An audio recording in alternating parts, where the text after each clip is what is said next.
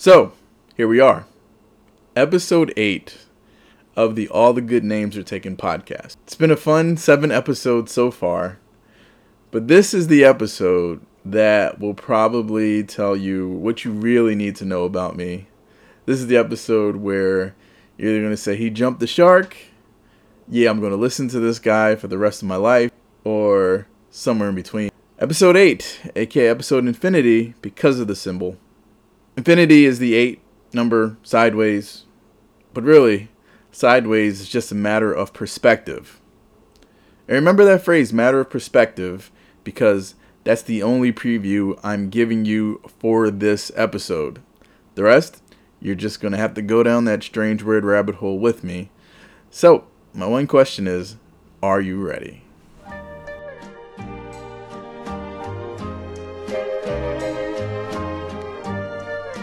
Recently, I went driving to a location I was unfamiliar with, so I had to utilize my GPS navigation. It was a clear night with just enough chill to remind you it's only spring in name, but enough warmth to whisper that winter has ended. It was the time of night or day where you can do that because the roads, which are replete with vehicles during the day, are serenely barren at this time. Save for the wayward traveler, the industrious truck drivers, and the intrepid rideshare providers plying their trade, it's just the road and I. I journey on the twilight road, in that time between dawn and the sunrise. I love this time. No, I am captured by this time. Half of the world is settling in for slumber, half of the world moments away from waking.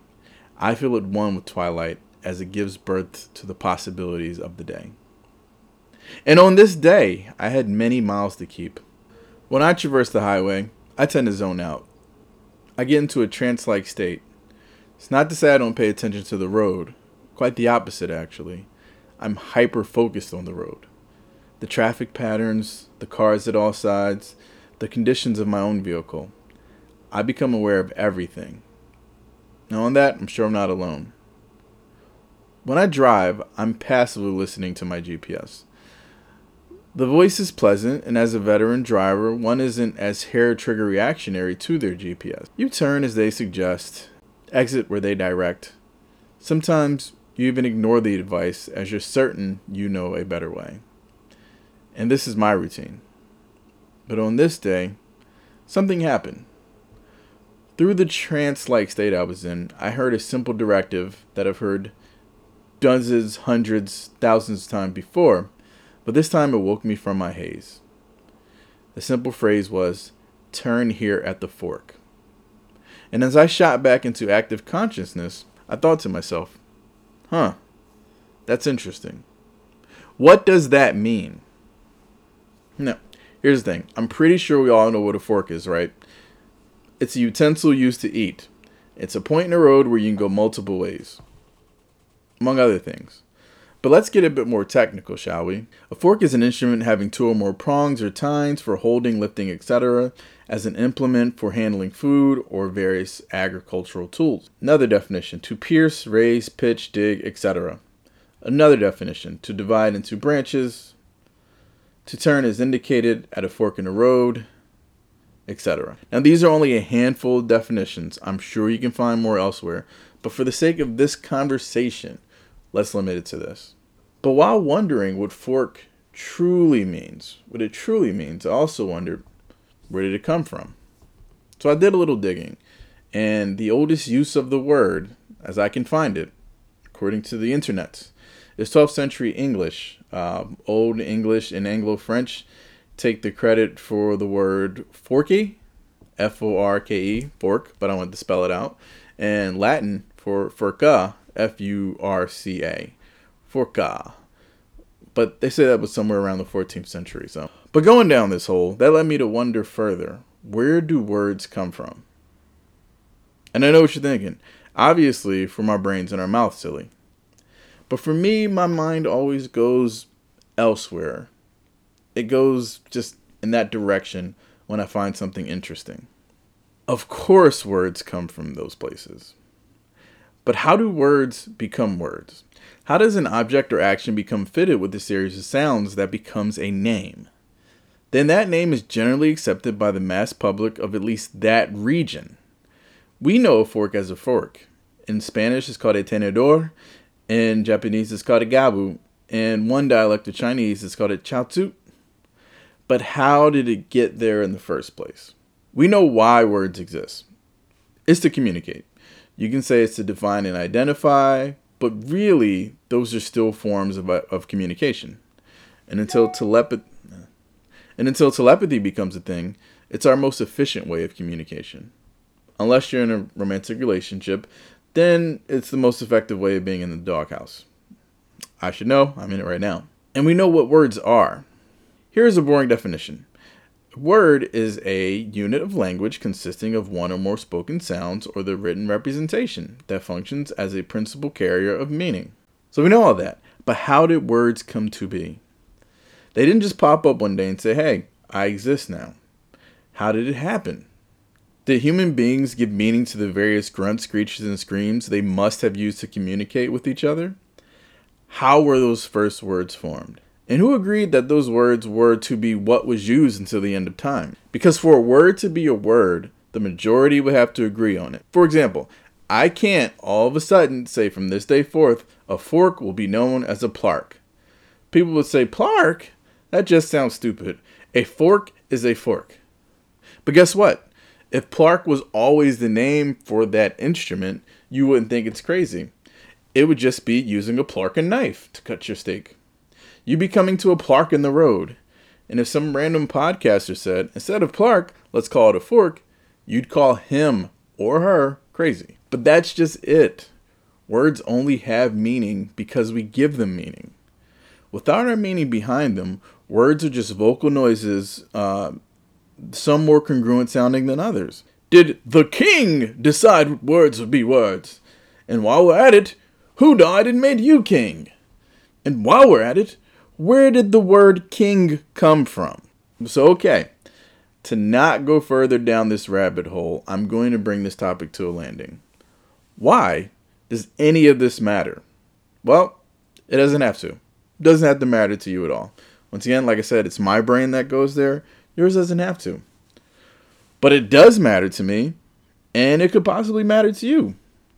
And from this topic, I conjecture two things.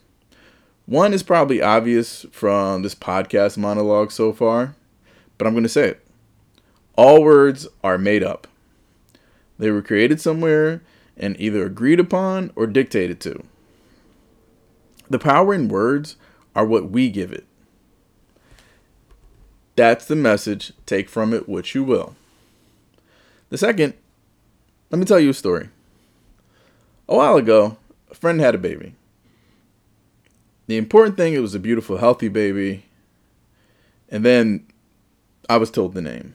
They told the name to me, and my first initial thought was, what a stupid name. But now that I think about it, how could there be such a thing as a stupid name? It's really just a name that doesn't sound right to you. But that's based on a lot of internal and external factors that were present well before you ever existed. When we judge names, we are judging others based on values that were already preset.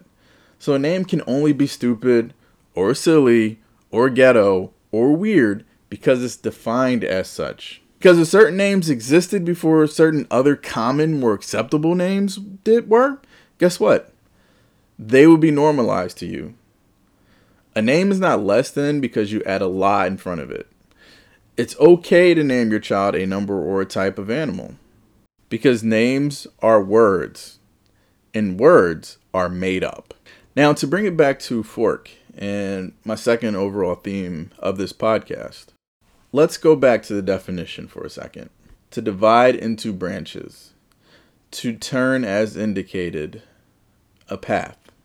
Now, I'm someone who believes in the possibility of signs. And no, not that average movie from M. Night Shyamalan, but actual signs. Throughout my life, there have been times where I've come to forks in the road myself, and for whatever reason, for fear or for what I thought was the best choice, I would go to the part where I thought like I was making the safest, the best decision. Like my decisions until recently have always been like, let's go for what I think is going to be the path of least resistance that's going to provide me the best possible outcome with the lowest amount of risk. And in life, that's got me some forms of success, but probably not what I feel I should have, or not where I feel I should be.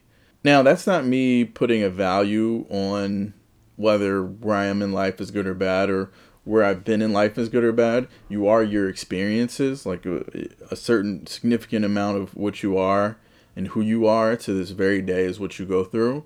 So I'm not saying I would change anything. I'm just saying that there have been times in life where I feel I was getting obvious signs and I went elsewhere. Where I was getting certain signs that were like, "Hey, go this way." You know, maybe it maybe it was a maybe it was an inkling, maybe it was an, a whisper. And I was like, "Well, that whisper is not loud." so let me go this other way. There's been times I've asked the universe for signs and I feel that they've given them to me and I've ignored them. So I think moving forward, I am going to try to actively listen to those signs that I'm provided.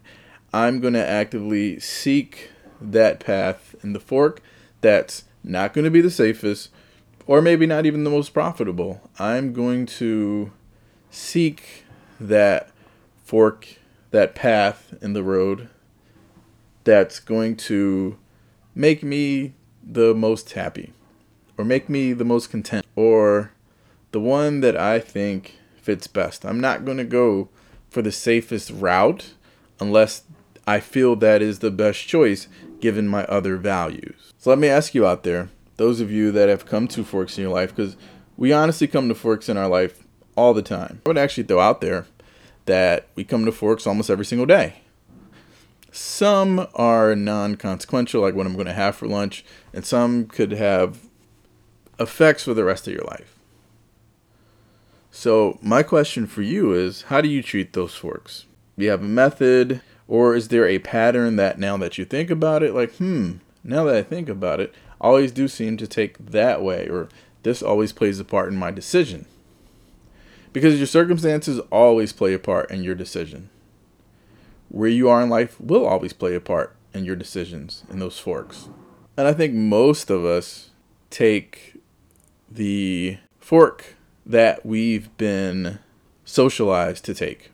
Although you'd be surprised to know I have friends. I do have friends. And at one point, you know, growing up or whenever I met them in life, we.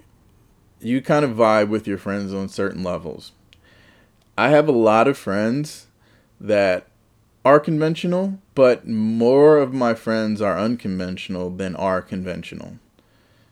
And yet I'm super conventional up to a point. A lot of times I've wanted to do so many things throughout my life, but I was really just afraid. Afraid of failure, afraid of success, afraid of leaving the familiar. To me, you can't live to make other people happy. You got to live to make yourself happy and not actively try to get in the way of other people's happiness. Not saying that, but just say you have to live with yourself 24 7. So self care is the thing, and you always have to ask yourself the question Am I happy? Do I have the ability to make myself happy? How do I get there? But I say all to say that I'm probably one of the most conventional people I know as far as how I manifest things, as far as how I move from my day to day structure. On the inside, I'm a raging maniac. On the outside, I did the went to school, got a middle income job, rose up through the ranks, etc., etc. Was routinely unhappy with the work that I was doing, but I was getting paid and I was comfortable enough. Girlfriend every now and again, had a little fun here and there, etc., etc. Traveled just enough to say, oh, I've been a couple places, but not enough to say I'm a world traveler. Not at all enough to say I'm a world traveler. Just kind of muddling along for me. I have a lot of other friends that, hey, listen, I'm just going to say they're not conventional. They know why they aren't conventional, and I love them for it. Even though I love my conventional friends as well. So I always felt like with myself, I'm at a tug of war with myself. Because it's like the realist and the dreamer. And I think that's a struggle we all face. I don't think I'm unique in that way. I think I'm very much normal in that way. That we have the realist and the dreamer. Some people are in great balance. Some people are heavy realist. Other people are heavy dreamer. I am realist on the outside, dreamer on the inside. So I'm not balanced at all. My outside is 90% realist, 10% dreamer. My inside is 90% dreamer, 10% realist. So that's why all of a sudden I had a not quite midlife crisis. And then I tried all of the stuffs. All the stuffs. So far, many times in life, when I come to my fork, that's more about living more of my truth, quote unquote, versus living more of my comfort. I choose living more of my comfort. I tentatively say, though, that's over for. Moving forward, I'm going to try to take the fork in the road, take that turn in the road that's going to result in me being happier, me being more fulfilled, me enjoying life more. Because as far as I know, we get one shot at this. Do you really have the time to waste? Do you really have time to be hung up on what could have been if you just tried? I know I don't. I know I don't. And here's where it's going to sound mad conventional to a lot of other advice or things you've heard before. Life is too short to stay unhappy. Life is too short to stay miserable. I know when you're in those moments, it feels like a long time. Like, oh man, I'm suffering forever. But in the grand scheme of things, it's not that long. Having said that, always work to find your happiness. If you can't find your happiness in work, find your happiness out of work. Find things that make you happy. Find things that make you whole and do them. Don't be tethered to this reality that you're not happy with. No matter what, you do have the power to change that. It could be overnight, probably won't be. But you can take steps. You can always take steps to become a happier person or become a person more content in life.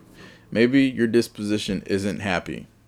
And by happy, I don't mean bubbly, I don't mean sunshine, I don't mean, I really mean beyond content with the life you're living. There's going to be pain, sadness, and misery in everyone's life. So I'm saying those moments between that why live a life that you hate? Why suffer till you get to the next painful event? So I would just say if you're fighting to live a better life, continue to fight for it. If you're not dead, if you're not dead, you're always going to come to forks in the road. There's always a chance to do something. So while you're here, do something about it. So for me, when I hit that fork in the road, and even if it's a tough decision to make, I hope, I really, really, really want the power to take hold of my own happiness. Be a little selfish there. Be a little selfish with my happiness and go for it. Now, with everyone, there's always circumstances. So I'm going to add this caveat dot, dot, dot, within reason.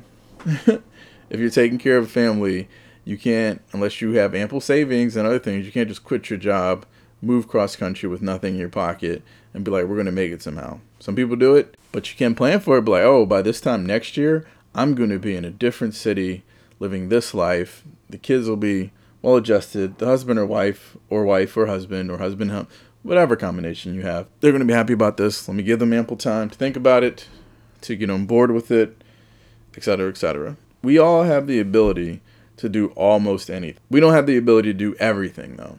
There's not enough time for that. So, what's the fork in the road in your life right now? What are you thinking about? How are you going to make that decision? And maybe most importantly, what have you learned from the decisions you've made in the past? That's the real question.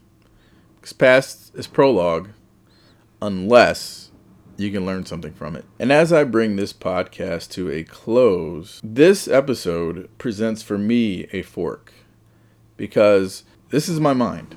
This is my mind. The previous episodes, that's also my mind, but I go strange places. I go places a lot stranger than this, trust me. So I decided to myself, do I want to make a more conventional podcast where I talk about the topic of the day, whatever current events are, whatever happens on social media, etc., etc.? Or do I want to give you more of my actual self and just how this maniacal thing up here works? And I think you got my answer. So now you have a choice to make. It's a simple choice. It's a fork in the road for you. Now that you know who I am, eight episodes in, you can decide whether you keep listening or you don't. And if our journey ends here, I appreciate you for listening. You are the best. I love you forever. If you continue with me from here, just know that it just gets more and more interesting from here.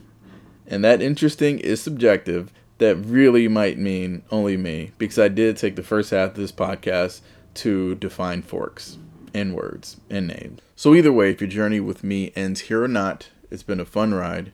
And remember, it's about the destination and the journey. Enjoy both. And someday, I'll see you on the road. And now, time for some outro music. Till next time.